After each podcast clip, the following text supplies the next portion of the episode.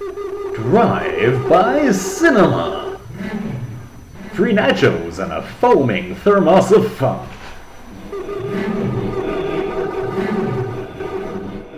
Hello, hello. It's season two, episode six of Drive By Cinema. Sorry, who are you here with? I'm here with Paul, and Paul is here with me, Rick. No, I'm Yvette Fielding, and I'm here with all kinds of people in this room.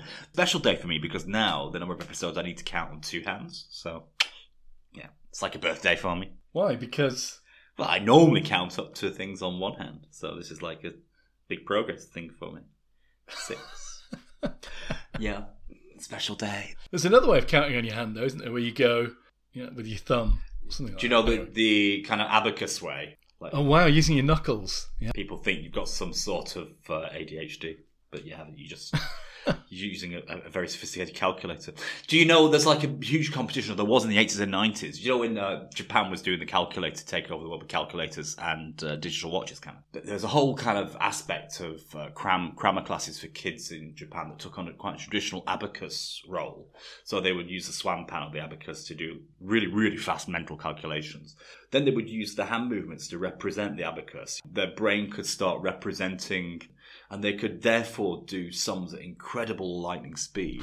Well, they didn't need to because they did own the world with calculators, didn't they? Yeah, but then they invented human calculators too. And Dune coming up, Ah, the Mentats. the Mentats. Yeah, but these kids are so so fast. Answers on a postcard, please, and Paul will send you a prize of some kind.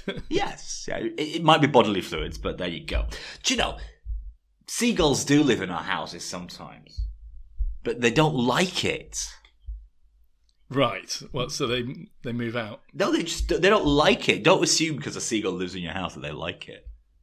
No, no, they're they're there really against their. Against their will, they're, they're squatting against their better judgment because you might put rat poison down, all kinds of things. Uh, Do you have a seagull living in your house, Paul? No, but I had a bat living in my house. I didn't realize. Oh, they're endangered. You're I know. not allowed to touch. I those. didn't touch it. I think I might in trouble for not touching it. Well, I didn't know. But if I had known and let it die like it did die of natural causes, I might have been in trouble too. I had a bee's nest. I don't think. giant bee's I don't think you have a responsibility to, to cure them Oh, okay. just because they're endangered. I, well, Dracula can't be cured, can he? He's beyond cure because he floated into Scarborough in a coffin. But Paul, when you were explaining the movie we were going to watch for this week, Ah, yes. I said. you Uh, made a hilarious, complicated mistake. oh, I did. Yes, yes, yes. I, I, think it's actually called "I Remember You." Well, it's actually called Eggman Thig, isn't it? Yes, it is called Eggman Thick. Yes. Uh, so, but the English translation you got all over the place. So much so you said you re-recorded the end of the podcast. I had no involvement in this. Well, when I was editing the podcast, I would originally said "I remember you." That carried through the uh, you know the trailer uh, for what? What does this mean in English? And uh, because there are several movies called "I Remember You," and there are even more movies called "I Know You," the Google search, and I just assumed that it was "I Know You." So I took it upon myself to edit out all the references to "I Remember You" throughout the podcast. and it's obvious that I spliced it in because it's something that you should be saying, and I, I, I say it for you.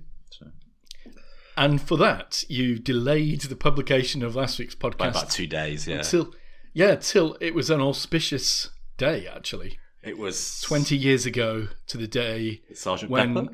Oh no! did you do you remember where you were Paul on that fateful day? Oh, the night the ch- the explosion, 1986. The the Challenger was it? 2001. Oh, what the fucking date is it then? It's The World Trade Center. 2021. Oh, where have I been? Okay, uh, I do remember where I was. All right, I do. Americans put the date the wrong way round?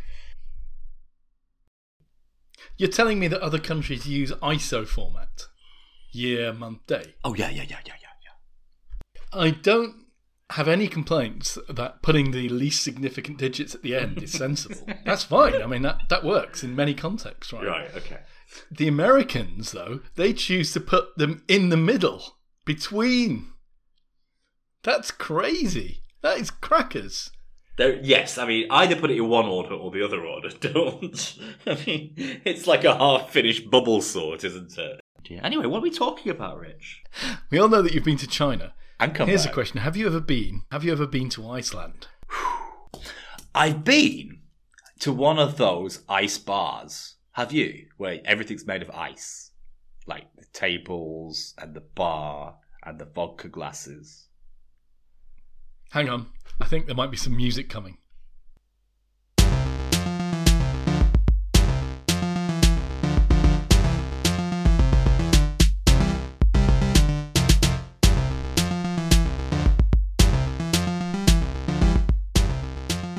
Ice bar, Paul, isn't it chilly?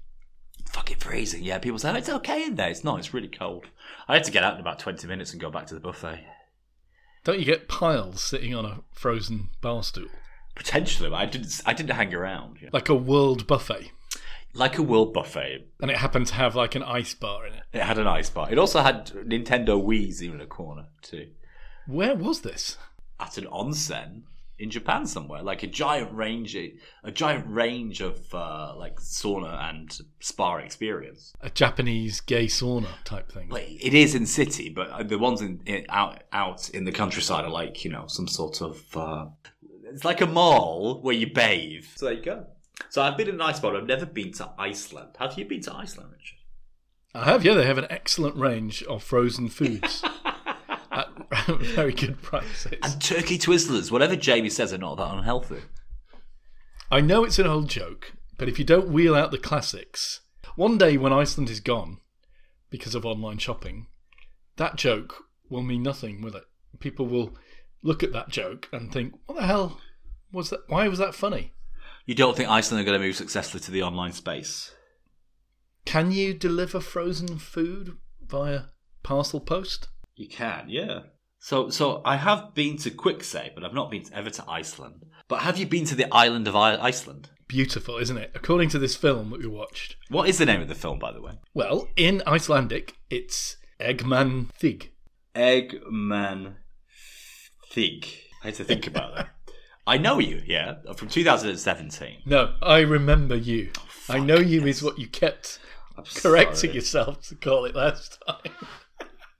yes, Iceland is devastatingly beautiful. Black sand beaches, volcanoes, Arctic tundra, is it? Free ice bar. And those sweaters that everybody in Scandinavia seems to have, that knitwear. Say again. Sweaters, the knitwear that they have in in Aran. Aran. Sweatwear. No, isn't Aran the white, really chunky? Yeah, from stuff? Scotland. Yeah. Yeah, no. I, uh, what I'm talking about. I know what you mean. It's the kind of grey ones that got like almost like uh, Native American patterns in the middle. Yeah, yeah, like a feathery kind of stuff at the top. Right. Okay. So you've never actually been to the island of Iceland. It's sort of on my bucket list, you know. It's just, well, it's a bit rural, isn't it? I probably prefer.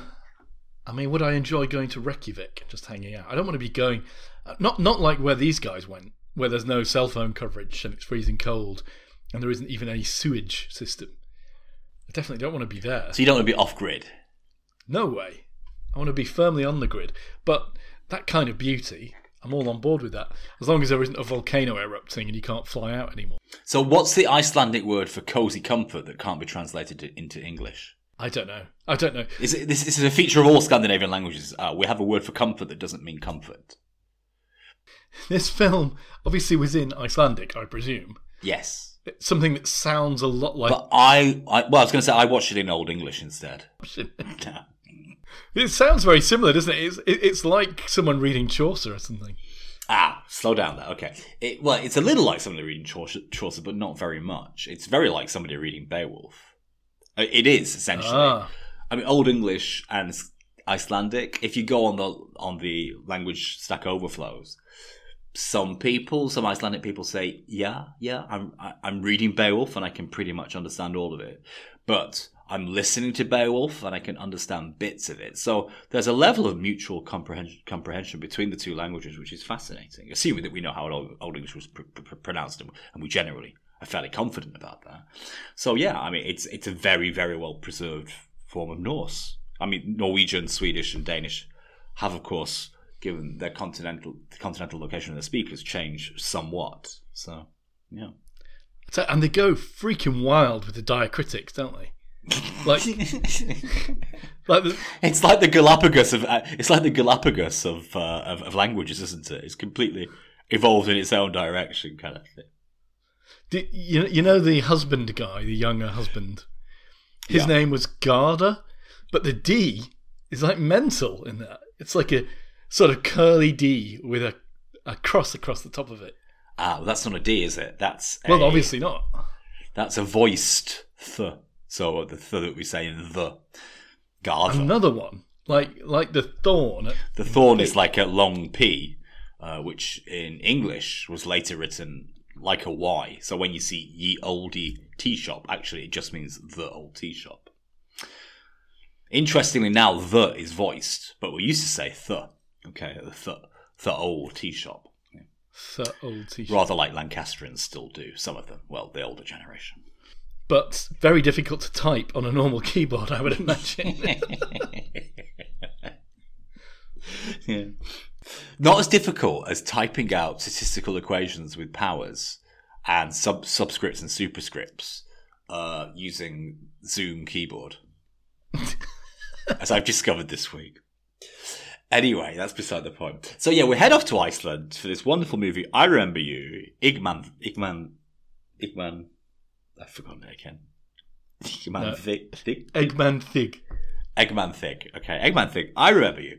And we fly off, possibly in a small jet plane, a propeller plane even, to Iceland to land in the the wasteland or the the the the the the, the boondocks, the sticks of Iceland. Essentially, we're out in the middle of nowhere, aren't we? But it's it's devastatingly and desolated, desolatedly beautiful, isn't it?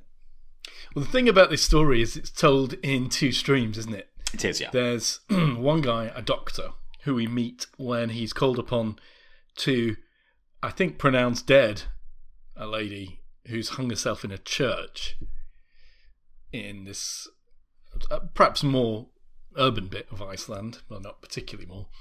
And he uh, gets to know the local police detective uh, woman who I, th- I think maybe has the hots for him. She certainly sees him naked at one point and is not complaining. Or the re- given it's Iceland, maybe the relative lack of chills for him. The thing in Iceland, dating's a bit of a minefield, isn't it? Because everyone is basically related. you know, in Iceland, well, there's 150,000 people in the gene pool. I can't. I, I, I'm not sure they're any more related than we are. it, listen, Paul, in Iceland, you know, the, the phone book is arranged by first name because it's pointless doing it by surname. Wow. And there's a special web service in Iceland where, you know, if you meet someone you fancy, you can put the name in and it will tell you whether or not you're related to them and how closely. That is that is that is very useful. Um, so uh, the other thing is that you're not allowed to name yourself anything in Iceland. You can't name yourself like Harmony Korine. or Beyonce. What what did um, what did our favourite e- Elon Musk call his his child? I don't know. it- Uh, Twenty four B slash B or something. yes, you can't call yourself 24B slash B, for example. Who stops you? It's the naming board. They have a naming board. You can only call yourself real Icelandic words. What was the blonde girl called? Le- uh, Leaf. Leaf. Yes. So this is the second plot line. Okay, there's a married couple, uh, Katrin and Garda, yeah, who are kind of like semi. They, they're just recovering from a tiff, yeah, and they come along with Katrin, the female's best friend, Liv, and they're moving out into the middle of what in Scotland would be. Uh, an old croft, yeah, an abandoned hamlet or an abandoned village of some sort. It's like an abandoned fishing village, isn't it? There's an yeah. old whaling station there. Apparently. That's right, yeah, yeah. Okay. And they're coming there with a hipster idea of turning it all into a cute and quainty little bed and breakfast, yeah. So they come in with lots of renovatory ideas and and a septic tank because they're not connected, not connected to the sewage system, which to me is a disaster. I mean, I mean, what do you do, Paul?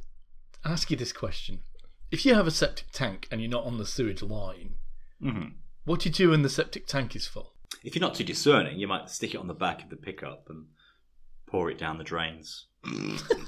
There are no drains. If there were drains, you wouldn't need to be on a septic tank, would you? You'd connect up to the.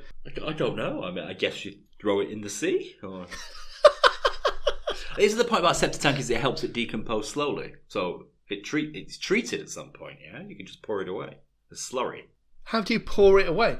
It's a massive thing that they're going to bury in the ground, isn't it? It's big as well. You know, you're not going to be digging that. No, it's, it's just- not a time capsule, Richard. It's a septic tank. I mean, I mean, the whole point. What do you do with them when they're full? Human waste, human waste, we can't safely spread on fields. I don't know why. People do. I think you do. I think they can. No, no. Once it's dried out and treated, you can do. And you know it's Oh, human okay. stuff because it has that particular smell. Yeah, uh, that it's come from the from the sewage works. Uh, whereas dried out dusty cow pats, you know, has a little bit of the country country tang, tang to it, but not much, not much. Whereas the stuff, if you live in the countryside, you get that huge, pungent, fruity smell coming through the window twenty four seven. That's you know treated human waste that's now been safe to spread. But generally, I don't understand why human waste isn't safe to spread because other animal muck is. I think is it because of our diet or. Well, I guess it's because of disease, isn't it? Presumably. But why doesn't other be. fecal matter spread disease like human stuff? Presumably, it's It does, but not to bacteria that wouldn't. That wouldn't. Yeah, exactly. Yeah. Ah, okay, because it's our stuff, therefore it hurts us, kind of stuff, right? So I think so. Presuming that might apply for other animals too. Anyway, so so yes, so you have a septic tank. And, You still uh, fail to explain what you do when your septic tank fills I'm up. trying Or- to avoid that question, Rich. Is Uh, it that the septic tank is so big that it's just a far off problem? I mean, do you just No, move it's house? not a time capsule, Richard. The whole point about a septic tank is, you know, it processes the waste in a safe. and then what? And then way. what do you? And then, then what do you you do? extract the waste and How? and, and and put it on your fallow fields, Kevin. How do you get it out? How do you get it out of an RV? How do you get it out of a uh, camp, uh, camper home, whatever you call it? Oh well, that's easy. You drive your RV to like a effluent extraction point. You get a don't big and There's a pipe, Yeah. and they suck it out of your little Suck it tank. out, yeah. I say that's easy. It's not something I want to do, but that's what they do. But, but they're in the middle of nowhere, Paul. There's no road there. They didn't drive there. They got a little boat there. Well, then let's better practice some siphoning then, eh? I, am just baffled by it. This is why I wouldn't want to live there. Would the killing views not do it for you? The kill of Kill- views. Sorry, the killer views. killing of views. Uh, no, it wouldn't really compensate if I had to shovel my own manure out of a hole in the ground every six months. I don't know how long that septic tank takes to fill up. I mean, it was very big. I imagine just one person could last you a lifetime, that tank. But if you're operating a guest house, could fill up in no time at all. Well, I've just I've just googled it. You're recommended to empty a septic tank once every three to five years, whether or not it's full. Whether or not you need it. Okay. But empty it where? I guess you just get another septic tank. That's what I'd do. Just get another one. Empty it from one to the other if you have to. Listen, Paul, if you want to live off grid, you're going to have to get the hang of this stuff. I'm doing you a favour by asking you these searching questions. Even the sewage treatment septic tanks do need emptying. Uh, the solids don't go away, apparently. Well, of course they don't. You, It's the law of conservation of poop, isn't well, it? no, I think well, isn't the idea that they're metabolized somehow by by liquid liquid bacteria and it all somehow it goes away. It's all vaporised by bacteria. Is that what you're trying to say? Not not from what I'm reading here, it doesn't go away. So No. No, Paul. That's not really surprising to me. Anyway, so once they've emptied it, once they've emptied it, then, you can spread it on the fields. Yeah, that's that's the idea, I think. so this place that they're moving into to make a guest house of Yes. is really old and run down. They go in there. Someone says, I think it's the the fisher guy or the boat guy who brought them. He says, "Oh, the wood's rotten," and one of them knocks on the wood and says, "No, it's not." As if knocking on wood is how you tell whether it's rotten, or any of them have any clue whether wood, wood is rotten or not. Well, it's like it's like it's, it's. I mean, you can preserve anything up there, like herring, can't you? Just pack it on ice, so the wood the same. It doesn't rot up there, does it? But it's, it's like the kind of thing an estate agent would say, isn't it? You, you know, you say, is, it, is this wood bit rotten, possibly? And they'll just go, nah, no, it's fine. What's the management fee on this? Uh, I don't know, but look at that architrave, isn't it wonderful? We've all met that estate agent. In fact, I'm sure that Bob Mortimer did a really good did a really good skit of these guys. Yeah. So what's the story with these people. There's a clear sexual tension going on, isn't there? Well, as The we later find out, yeah, th- there's been some infidelity. So uh, But we don't Gar- know that at the start. But early on, we suspect that something's gone wrong. I think on the first night, they're all bedded down in the same room because there's no heating and stuff, is there? It's a run-down place. Yeah, yeah. She's Catherine, is it? She's with her husband. Leaf is away in another sleeping bag a little bit away. Catherine wants to have sex with her husband, and she checks that Leaf is asleep by saying, "Hey, Leaf, uh, are you awake? I'm going to have sex with my husband," relatively loudly, and then she shags him. And of course, Leaf is lying there with her eyes wide open. Ears peeled. Yes. Ah. We later find out, plot spoiler, that uh, the infidelity that Gartha has has committed has been shock horror with Catherine's best friend Leith. Oh my god! So it's a bizarre love triangle. Uh, poor, poor, poor everybody in this, and uh, she's pregnant, Paul. and yet Leaf is pregnant with his child. So, so yeah.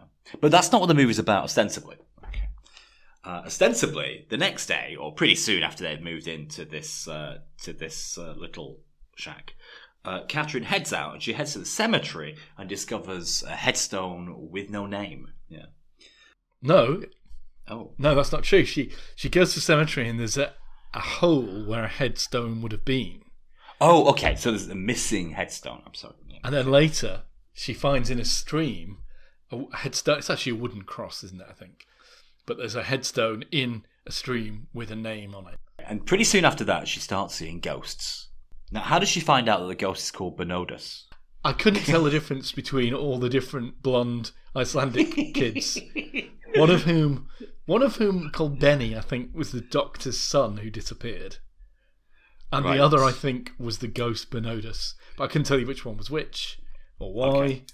It was very confusing to me. Well, later we discover that Benodus has got lots of crosses hacked out of his, the skin on his back. Yeah. So when we But get they all do. The, the lady who the doctor found hanging in the church, she had that too. so you're right. The doctor, Freight, is he called? His son Benny has Oh, gone missing. Yeah, it's gone missing. Wow. Okay. And of course, he's obsessed with this, and you know, tracking his last movements and that kind of thing. Tracking down the CCTV, talking to people around town. It's not a big town; it's just bloody Reykjavik. So, so he's obsessed with this, and try, you know, he's, he's accepted his son has gone, but he needs to find out how most likely his son died, kind of thing. So these are the two storylines, and they appear to be running consecutively, but plot spoiler, they're not. And there's this female cop who he meets, and she's got a right wet on for him, as far as I can tell. Yeah, what's her name? I forgot it. But she goes to she goes to his house. She's quite forward, isn't she? Like she does she invite herself in for coffee? She does, yeah, yeah, yeah. Maybe that's just an Icelandic hospitality. I guess it's cold standing outside in the doorway, on the doorstep talking. But she goes in, she sees him getting changed, sees his naked ass, uh, but then she stumbles into like his dead kid's mausoleum in the house, which probably makes her feel a bit uncomfortable. Would kill the mood anyway. But she, she I think she goes up to his house because she was no, he invites her for a run, and she says something which I found I you know I felt very much myself, which is there's nothing more boring than running around in circles, which I f- Wow. So you, you you're not a fan of exercise for exercise's sake. no no it's, it's too dull. I need to occupy my mind, Paul. And a podcast can't do that while you're running? I suppose so. Oh. Is it running or is it other sports as well? Well, lifting weights boring. Uh, what? Be careful, Richard, because you're about to take all meaning away from my life, okay? Just tread carefully. If you want to do this, continue. But if you're not doing this intentionally, I recommend that you don't. I could listen. I can understand a competitive sport like tennis, Paul. I can No, understand I'm- why. no, it's not. You see, it's not about the com- competition. Oh, you say that. No, no, no, no. I think people assume that because athletes enjoy competitive elements to the sport, therefore they're competitive. Yeah. Competitive people don't like losing. Yeah. So competitive people like you, Richard, who resent the competition in sport. Oh, so you play tennis because you're cool with being beaten by by middle-aged ladies. It's a learning opportunity. hey, you can hurt a man, Richard. I'll say this much, okay? Be careful. Careful with your sharp tongue. Look, it happened to be the night I lost to. She's 75 and she's really good. But we were playing in Twilight, and that's my excuse. Look, okay. Uh, so, I thrashed her 3 3 love the, the day before. I'm sure her very vocals helped immensely with the, the twilight lighting. Linda, if you're listening, I love your perm, and I'll see you at the cafe, cafe uh, on, on Saturday, okay? Uh, so, hey, everybody grabs a granny these days. Look, we're getting beyond age, Richard. Don't bring age into it. She's beautiful and lovely as she is. Okay? She's got a cracking serve, no doubt. Yeah, she's cracking. I'm sorry, nothing. I'm not going to say what I was going to say. Did she serve up an ace or two? Yeah, she serves it like an axe. No, I, it is an opportunity to learn, particularly when you when you face somebody who serves really fast. It's a great opportunity, you know. Oh yeah, yeah. Sure, in those those milliseconds you get to watch the ball whiz past you, you probably take a lot in about the serve. Well, better they whiz past you and hit you on the hit you on the shin. When you when you switch on the tennis machine, it serves at a pace that you can't reply. You don't resent the tennis machine, do you? you know? Uh, so you shouldn't see your opponent in those terms. You shouldn't see your opponent. I don't know, Paul. I think you probably do resent the tennis machine. well, I talk to the tennis machine, but that's beside the point. Look, uh, no, so you're not a fan of jogging late at night. Do you not think? I, I don't understand how jogging at night, you know, with a friend talking and drinking some healthy, healthy electrolyte juice is different from sitting in a bar with a friend late at night and, and talking and drinking some coffee or some beer. Jogging is high impact, Paul. It plays havoc with your joints. You can't say that about sitting in a pub, can you? I, I thought jogging had had its day. Cycling's what it's all about nowadays, Paul. What about ten pin bowling? Is that can, is that entertainment, relaxation, and exercise married in a in a in a in a secret sauce for you or not? I don't think it's exercise, is it though? Oh, oh, Like I think it isn't really exercise. Yeah, there's a bit of difference between rolling a 14 kilogram ball and, and throwing a 25 gram arrow, Richard. Isn't there? If you say so. Well, I've got the squeaky chair today. Look, okay, so he goes running. She says that our running is boring, and you concur with her. And then they kind of don't have get it on. They nearly get it on, or they do get it on. I, I, I wasn't really watching if they had sex or not. No, they, I don't believe they did at that stage. In fact, I'm not sure they ever did. Although They drink a lot of coffee, know, Yeah. and they make a personal connection. yes. Meanwhile, in the other storyline, which, by the way, we later discover is not contemporaneous, it's actually a few years earlier, isn't it? Mm-hmm. As we'd learn later on. Which I suppose is, in a way, one of the twists. I, I think one of them is talking about. Do they start seeing, like, figures or ghosts or something? Well, yeah, they, they, they start seeing presumably Benodus, don't they?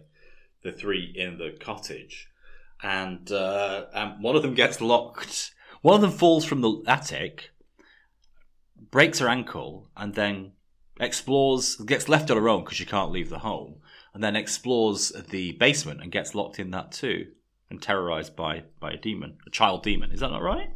Well, she finds a corpse, a child's corpse, as it turns out, in, Yeah. in the basement. But it's when she comes back from the cemetery, having found that cross and the empty, you know, the missing tombstone or head headstone, um, and she talks, I think, about thinking she saw something, and I think it's Garda, her husband, says something about, you know, you were in the cemetery, maybe it was ghosts, but I don't know why would ghosts haunt a cemetery, because the thing about a cemetery is there never was anyone alive there, right? I mean, like ghosts are supposed to haunt like where they were. Well, the major, the major, the major tenet of this movie is that ghosts are people stuck between two worlds who, you know, have, have been shut out of their being on either side, uh, and, and, Is it? a temporary, a temporary hiatus of existence. You see, Oh, that's what it is. yeah. So they might be going back to the to the where they should be dead, or they might be going back to where they were once alive. But Catherine, unfortunately, very much looks like Bernardus' mother, the little boy, or the, the ghost of the boy that she keeps seeing. Oh yeah, because she finds the corpse. His corpse, you see. And so Benodus is trying to connect through back to life, which you can never return to through her. When This is when the she i- finds the corpse, it's clutching a photograph, and it looks pretty much just like, like her, yeah, doesn't it? Yeah, that's his mother, presumably. But you see, I didn't really make that connection. I just assumed it's because, like, you know, a lot of Icelandic, a lot of Icelandic people look similar because they're all related. but but I think this is the central idea. You know, the thrust of the movie is you know she has somehow to free this boy uh, from his purgatory, and then he will leave her alone. But she, I mean, she's terrorized by him, and, and we later find out on the other side of the argument from uh, Freight, the investigating doctor, and his sort of girlfriend, she called Dagny? So they've, you know, they've they've discovered Bernard, Bernardus' backstory, and he's a horribly bullied child, bullied by everybody in his class. Yeah, and guess what? All these elderly, senile people pop in their clogs in mysterious circumstances. They're all his former classmates. Classmates. Yeah, And he's getting revenge. he's oh getting my God. some sort of supernatural revenge because. Uh, you know, he's there, there's a there's a case file for him from the fifties or sixties where you know there are photos of him with huge crosses, huge chunks of meat cut out as you know Christian crosses from his from the, from his back, presumably by his by his uncaring and callous parents. Know, but at the same time, he's horribly bullied at school by his classmates, and as each time these these dead classmates are discovered, often dead by their own hand, or there's a suicide note indicating that was the case. However, they've got chunks of flesh out their backs too, in the shape of crosses. So we can only assume it's it's Bernódus doing his supernatural stuff. Paul, you're demystifying this film before my very ears here. This is oh. amazing. I must admit, I didn't really follow this. No, story it's not the well. kind of thing you can switch on at nine for a few beers and say, "Oh, you know, I'll just we'll watch this." And you can't really miss any of it in order for it to make sense. Yeah, that's why you said you were going to go back and watch bits again. Yes, exactly. It's not like an Eddie Murphy movie, you know. you can safely sit through Eddie Murphy movies and pretty much follow everything that's going on without. There was one guy that they found dead, and the police guys or whoever's investigating said, "We think he drank dog remover." At least that's what the that's what the subtitles said. Well, it's the kind of place where you can preserve herring. So you know, if you've got an ice dog up there, it will stick around. this is Iceland, you see, a different market for products up there. QVC should investigate it. There's a huge market of 100,000 people to be tapped. Now, meanwhile, the young couple on the distant remote bit. They discovered their friend locked in the basement, isn't that right? That's right. They're not very compassionate, though, are they? Yeah. yeah. She's freaking out, isn't she? She says she can't stay there anymore. She's Wow. saying it's too scary for her. She has to get out. I think they go and stay in another little. She freaks out and she runs to the top of a hill, doesn't she, with a limpy leg because she's bouldered down the cellar stairs. Well, the top of the hill is the only place they were told they might be able to get cell phone reception, but it's not. Even then, it's not reliable. Now, at what point does he reveal to his his wife, girlfriend, that he's been shagging the other girl? It all comes out somehow, doesn't it? It does. I think he tells her at some stage There's a text message that confirms it, though, isn't there? it's the phone. the phone, and that that happens after Garda and Liv go off, and they go down to this derelict whaling station with a chimney. Because I think they saw a figure go down there. They assume that it's Catherine, but I think Catherine is hiding or lying in the uh, in the cellar, isn't she? She goes down and lies by that corpse, and you see the boy kind of alive with dead Why eyes. did she go down there again, though? Isn't that after he told her that he'd shagged Leaf and she took took it very badly? Okay. So she's headed down there. They've gone to look for her. There's an abandoned mine of some sort. It's not tin. Whaling station. Oh, it's a whaling station. It's a whaling mine. Okay. Uh, it's like a treacle mine, but with whales. Yeah. They've headed down there, and of course, there's lots of un- unsecured, large architectural structures down there, i.e., buildings, uh, that kind of thing. And it all collapses in on them, they die. Yeah. yeah. The- this is very appropriate for the uh, 9/11 edition. But yes, the chimney falls down and crushes Garda and leaves Leaf. She's not dead actually at that point, Oh, she's not, no. Yeah. but she's critically wounded. Poor thing. Catherine finds them. I think she sees that the chimney has collapsed from the from the the old building they were doing up, and she runs down there. She finds Leaf, and she can't really help her. She can't move her. I think she's worried her neck is broken, but she does see her phone, and so she runs up, runs up the mountain to try and get signal. And as soon as she gets up there, um, the phone just I think she gets a connection, but the phone is active, and she reads the messages between her husband. That's right. Yeah. Okay. So she's And already found out about them. What it is is a series. Yeah, it's confirming what she already knew. But I'm having a she- baby. What she didn't know is that, that she's pregnant. She's sending an ultrasound. Isn't Leaf is sending an ultrasound to Garda and saying, you know, when are you going to tell her, kind of thing. Oh, the duplicity. Wow. Okay, so that all explodes, and of course she dies of hypothermia up on the mountain. Uh, later, all this is to be recorded. No, she It's doesn't. case. She did not die. Leaf dies because she can't. I don't think she can get through anyway. She goes back to the old house, doesn't she? and dies down there. Yeah. She leaves the phone on the top of the hill. And I think we infer that she dies of hypothermia. She goes back to the house. She Sorry, left her yeah. coat on top of Leaf. And she's only got her stylish Scandinavian jumper on. Uh, that's right. She must die somewhere because she was never found. Yeah. Yeah, they say she was never found. But okay, so all this becomes a case file. This has all happened several years before. Yes. Now, so of course, there's no reason for Freight or Dagny to connect this to to, to Freight's son's disappearance. Nor, nor us either, I think. There's no reason to connect this to Freight's son Benny's disappearance for either Dagny or Freight. You know, there is to suspect it. Okay, it's a closed nor the view. Nor the viewer, yes, that's the problem I think with this movie. However, at some point, one of Benny's classmates uh, has some sort of special ability whilst having uh, being on as being Asperger's or on the autistic spectrum. Yeah, he has visions, and Ah, so the clairvoyant. Yeah. the clairvoyant, yeah, or, the idiot savant, however you want to view it. So he says that Benny is inside a green submarine, and nobody connects anything until, of course, uh, Freight and Dagny are trawling over the last sightings of his son and the CCTV, and uh, they see our three protagonists. That's Garda and Leaf and Catherine. So, so they see CCTV footage of Garda, Katrin, and Leaf, Leaf checking into a, a, a, gas station, paying for something, and heading out to their to their to their to their pickup with a septic tank on the back. And this is the last place that Benny has been seen. And suddenly there's insight and a moment, a light, moment of light bulbism, and they think, "Wow, the green submarine is, you know, this child's way of representing the septic tank." So immediately they su- suggest He's a 12 year old playing hide and seek. He's jumped in the back of the septic tank to hide a little bit too well. Uh, and uh, they think that's where he's met his uh, somewhat shitty end. So there we go, Rich. And of course, the policeman and his cop friend, they go over there. They open the septic tank. They have a look inside.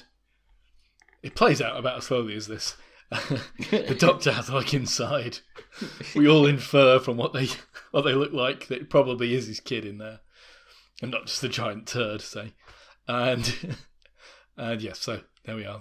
He's finally found his boy, and and as they're walking away, there's a, a shot looking back at them leaving this abandoned building, and you see, I think it's Catherine looking out of one of the top windows. Yeah. With Bernódus, I think. No, he's down on the ground, looking back the other way.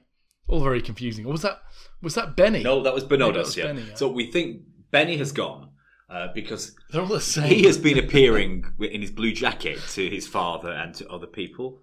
Maybe Dagny as well, I can't remember.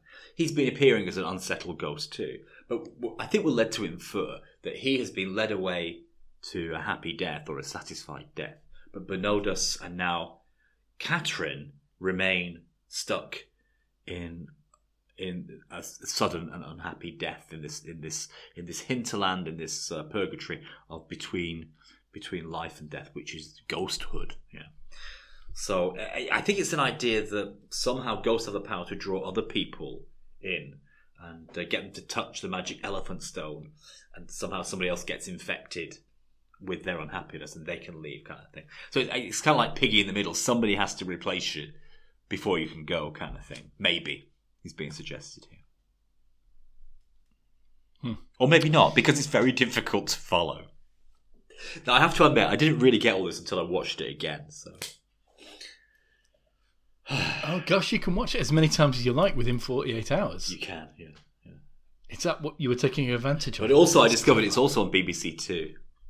what? I discovered this because I searched for another movie I was going to suggest for next week and found, oh, I'll search for them all. And a lot of these are actually on BBC Two or BBC Four. So, so yeah. Paul, I I paid for this in HD again. now, was it worth watching in HD, Richard? Yeah, I mean Iceland, properly beautiful, isn't it? Did you see any top geezers? Top geezers. No, but Leaf is very attractive. Oh, okay. So, so in HD, you could you could you could see the attractiveness of Icelandic ladies. Yeah, I guess so. So I was always assuming that like like Bjork has these strange, little strange, ethereal look to her. I was assuming that was Inuit heritage, but you're saying it's because they're inbred. I was, assuming, they-. I was assuming that the Scandinavians mixed with a little bit of seal hunters, yeah, and that's why you got like the, you know, just the the alluring eyelashes and whatnot of Bjork. But you're saying it's because they're little, they're little people on the happy bus. I'm right? not trying to make any demographic and genetic claims. It sounds like you are, Iceland. Richard. Li- Listen, and I mean this in the most affectionate way possible. Iceland Yeah, yeah. is kind of kind of weird, isn't it? It's a weird place. It is. It's it's the Madagascar. It's the Galapagos Islands of the north. It's stuck out there on its own. Whoa! I mean, how they got there, the seafaring involved is just, it's just so worthy of admiration. I think. And you know, we knew that things were going to go badly for them because in that rundown house there was a whole load of horseshoes on the wall, and they were all upside down. Yes. And as we well know, if a horseshoe is upside down, all the good luck runs out of it. Now, Richard, you are a committed rationalist. You're not a cynic, but you are a skeptic. So, do you think if you went to Iceland and the loneliness and the desolation there, do you think you would be infected with this kind of uh, fatalist superstition or not? Would would the would the eeriness of the place get to you or not? I'd like to think I would maintain my detachment and rationality. Easier said than done. Oh, how dare you? Well, listen, okay. I was in Spain uh, on, Oh. one of, on my first holidays without my family because we had a holiday home I see. The isolation got to you. No, listen. This is let the story door. play out. Okay, not bedded door. Okay, it was less. it was it was L'Estartit next to L'Escala. You know, uh, on the Costa Brava, just up from Barcelona. Very classy, classy resort. I think you're wrong, Richard. When, when like when my aunt bought and my mother bought this in the sixties, uh, the kind of people that bought houses out there weren't weren't, weren't the timeshare kind of people, Richard. Okay. Anyway, so so no, it's not the Great Yarmouth of Spain, Richard. It's not the Blackpool of Spain. It's a nice. It's a really- Nonetheless, it's, a, it's a really nice. It's a very nice resort, uh, and there are genuine Roman remains uh, uh, just down the road.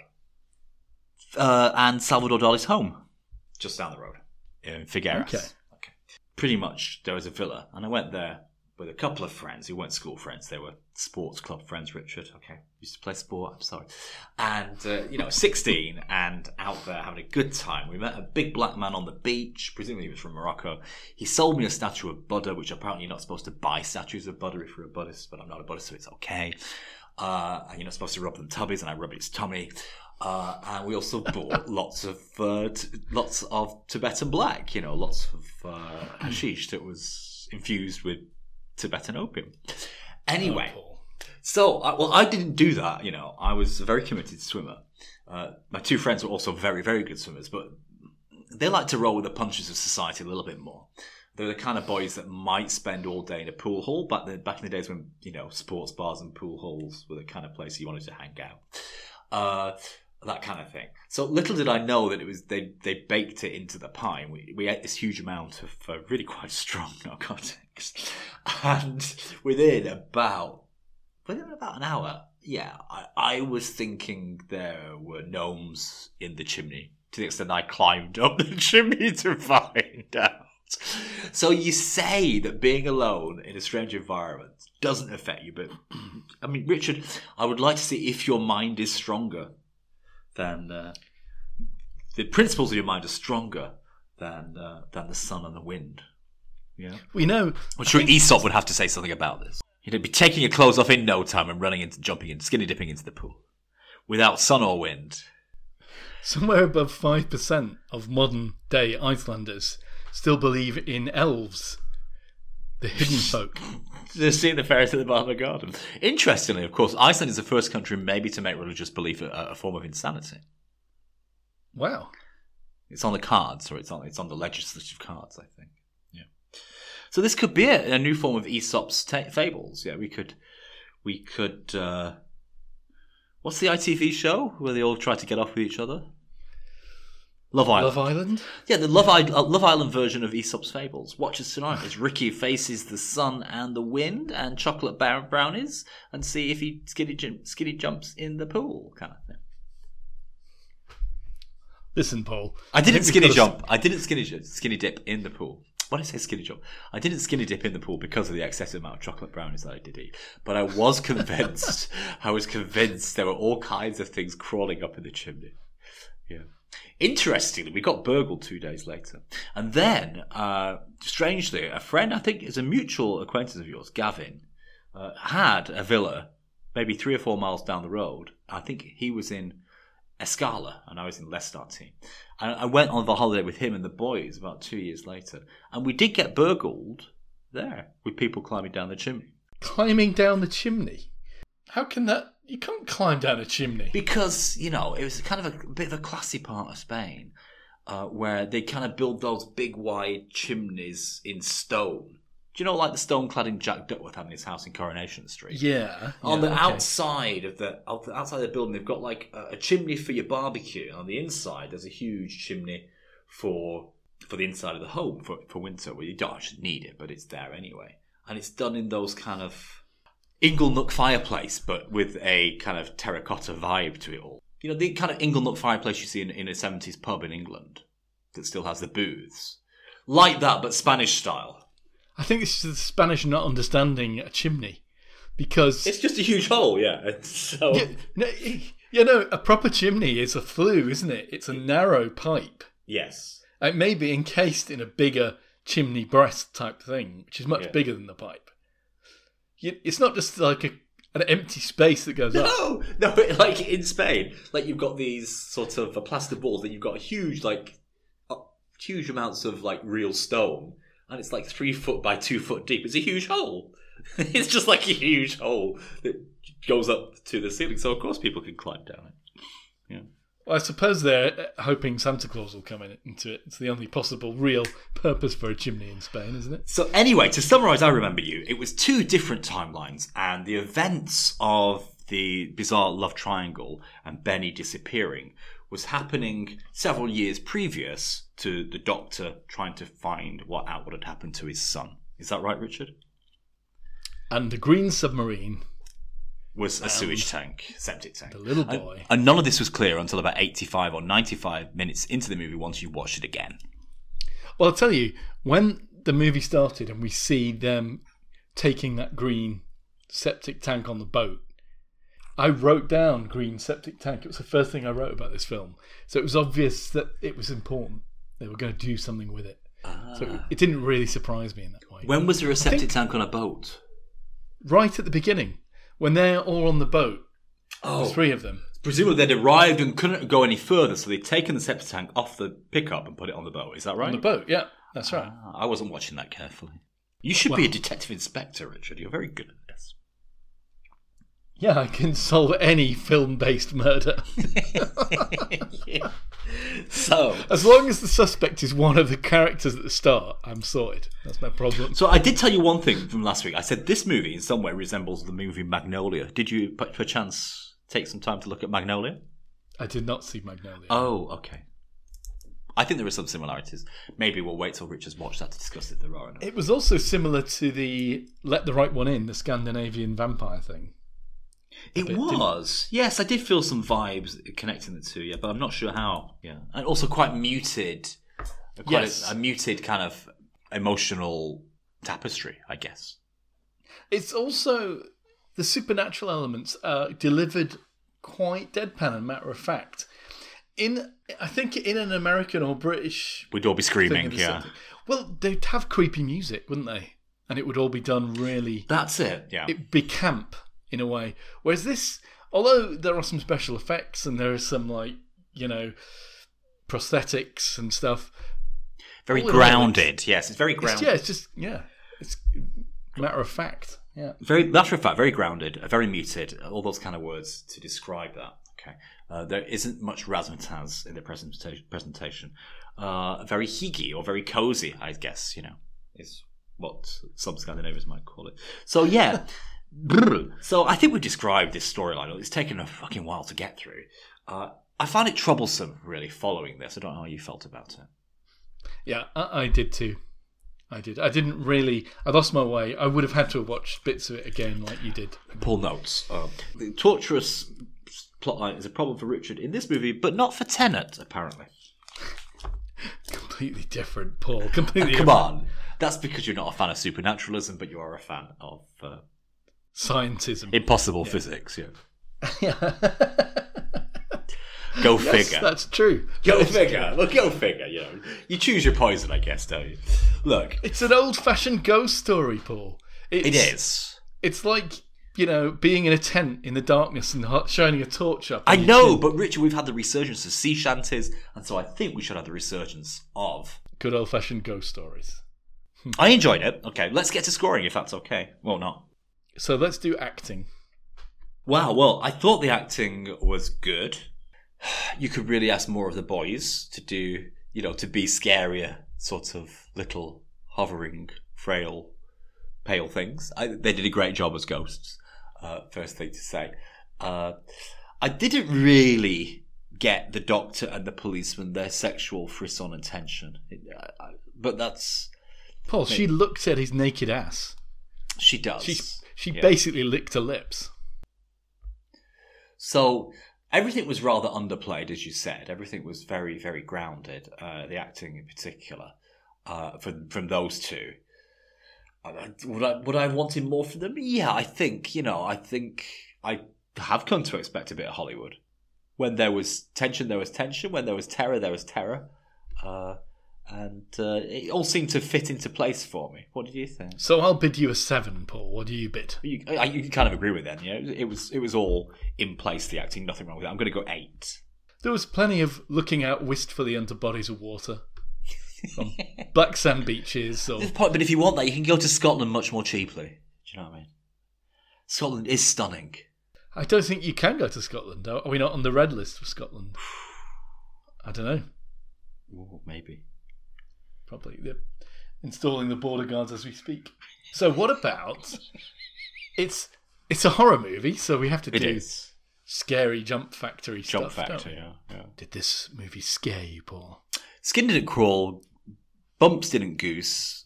Uh, berries were occasionally razzed. It, it did hold my attention. I, I was kind of expecting uh, Bernódus to be a little more violent and nasty. I didn't really buy, as you say, into the whole traditional supernatural thing that was going on here.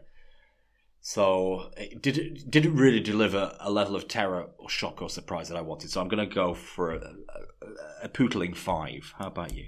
Yeah, I didn't really I didn't really feel scared. Except, as I say, I would have been scared to have been there not on a cell phone network without the internet and with Scary, no yeah, sewage yeah. connection. Being disconnected that way, that's terrifying. For that I'll give it a five. A five. Wow, we seem to agree. Now, how about the plot line? Hmm. Let's say that, like the two storylines and the way it turns out that one is previous to the other is mildly interesting, isn't it? Yeah. This reminded me a bit as well of the German time travel sci fi series Dark, Whoa. which is all about guys looking for the sons who disappeared when really they went back in time and stuff like that. Wow. But again, ultimately, it's just a ghost story. You've opened a portal of uh, Netflix here. Dark. Okay, I will check that out. Sorry to interrupt. You were saying it's just what? It's just a ghost story. It is traditional ghost story. Yeah. I suppose there's that revenge element, but I didn't pick up on that. I didn't till you told me about it a moment ago. I didn't get it, so I've I've got to go five here. I think. So for me, it wasn't clear that, we, that they needed to square a circle and put Bernódus to rest happily. Yeah, and that didn't become apparent too late in the movie. Okay. Uh, it would have been better as just a really traditional ghost story without the multi-threaded timelines that we weren't aware at different times. Having discovered that later, really, the dissonance there really, you know, took me off kilter in terms of viewing pleasure. Uh, and I don't think that kind of really added to anything. It was just a little bit too confusing, all of it. So I'm going to score quite a low four on this. Don't know what you said. I think I said five, didn't I? Oh. I think it was. This was a weak area of it. Definitely. Weak area, definitely. When we get to our final category, can I arbitrarily introduce National Geographic? How sweeping and how swooning were the vistas that we experienced in high definition here? Altogether, Richard, did it did it did it bump your gooses? Look, I mean, and you're using Iceland as your backdrop, but on the other hand, we didn't get any glaciers and volcanoes, did we? No, or no geysers too. So, I mean, in a sense, as you said, this was just a little bit like Scottish Highlands, wasn't it? Yeah. Humdrum in a way. So, um, nice location, but maybe not not using it to its best. So, I'll give it a six. Six. Oh. The derelict whaling station was pretty atmospheric. And it was nice the way they made that collapse. I wonder how they did that. Bit of CGI, maybe. So for all those visuals and special effects and the the swo- swooning vistas, I'm, I agree with what you say, but I'm still going to score it a nine because it was just impressive. Yeah, okay. And I got the feels. You know, you really get the atmosphere of that kind of a bit like Kate Bush's Wuthering Heights kind of feel to it all. And so I'm going to score this a nine. All right. Overall, then. Overall, I'm going to score this a six point five, which is a slight recommend. Uh, but I wouldn't recommend this to sort of kick back to. It's not the kind of movie that you can just tune in and tune out of. You do need to be paying attention to it. It's it's a, quite a demanding sibling in that respect. Richard, what do you think?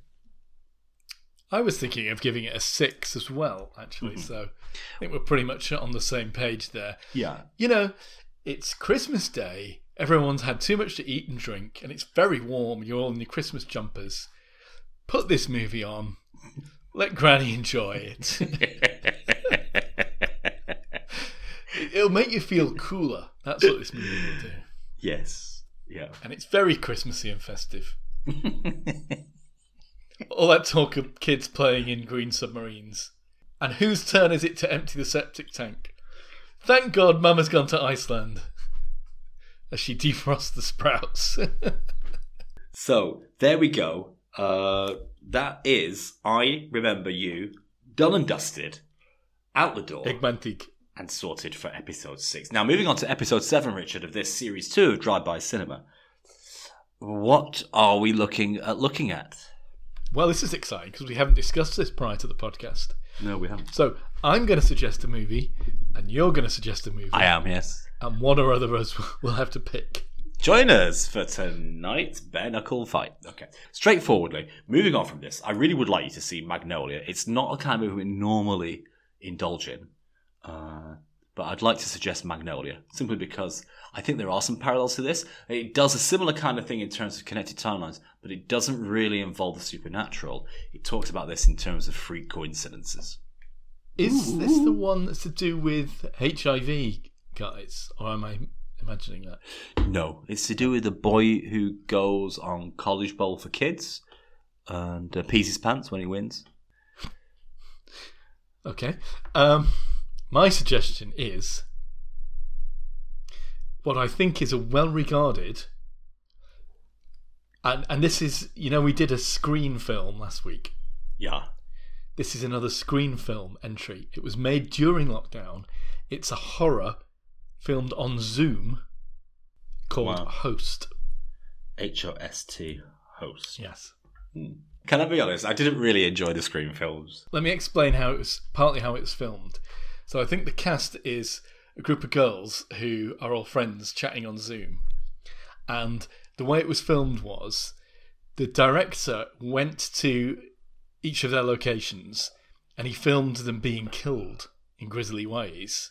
Then and then he will like cut their feed and cut in the footage of one of them being killed without warning any of the others. And they're all responding to the fact that they're seeing one of their friends get killed. Okay. Can I just let me just bring up a synopsis of Magnolia because I'll need to watch it again because it's been Such a long time. Okay, it's from nineteen. It's from nineteen ninety nine, Richard.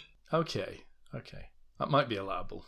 It is very well regarded on IMDb, eight out of ten. It's very well regarded on Rotten Tomatoes, eighty three percent, and it's very well regarded on Letter Letterboxd at four point one out of five. Well, listen, I've already said Magnolia, Paul. I tried my best to convince you.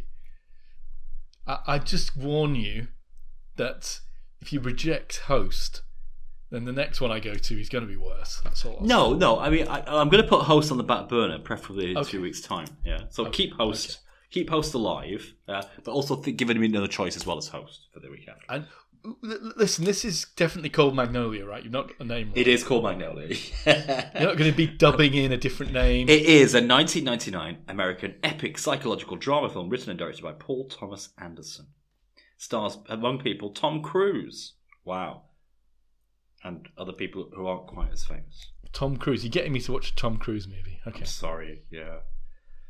But he's oh. not the star, he's just in there.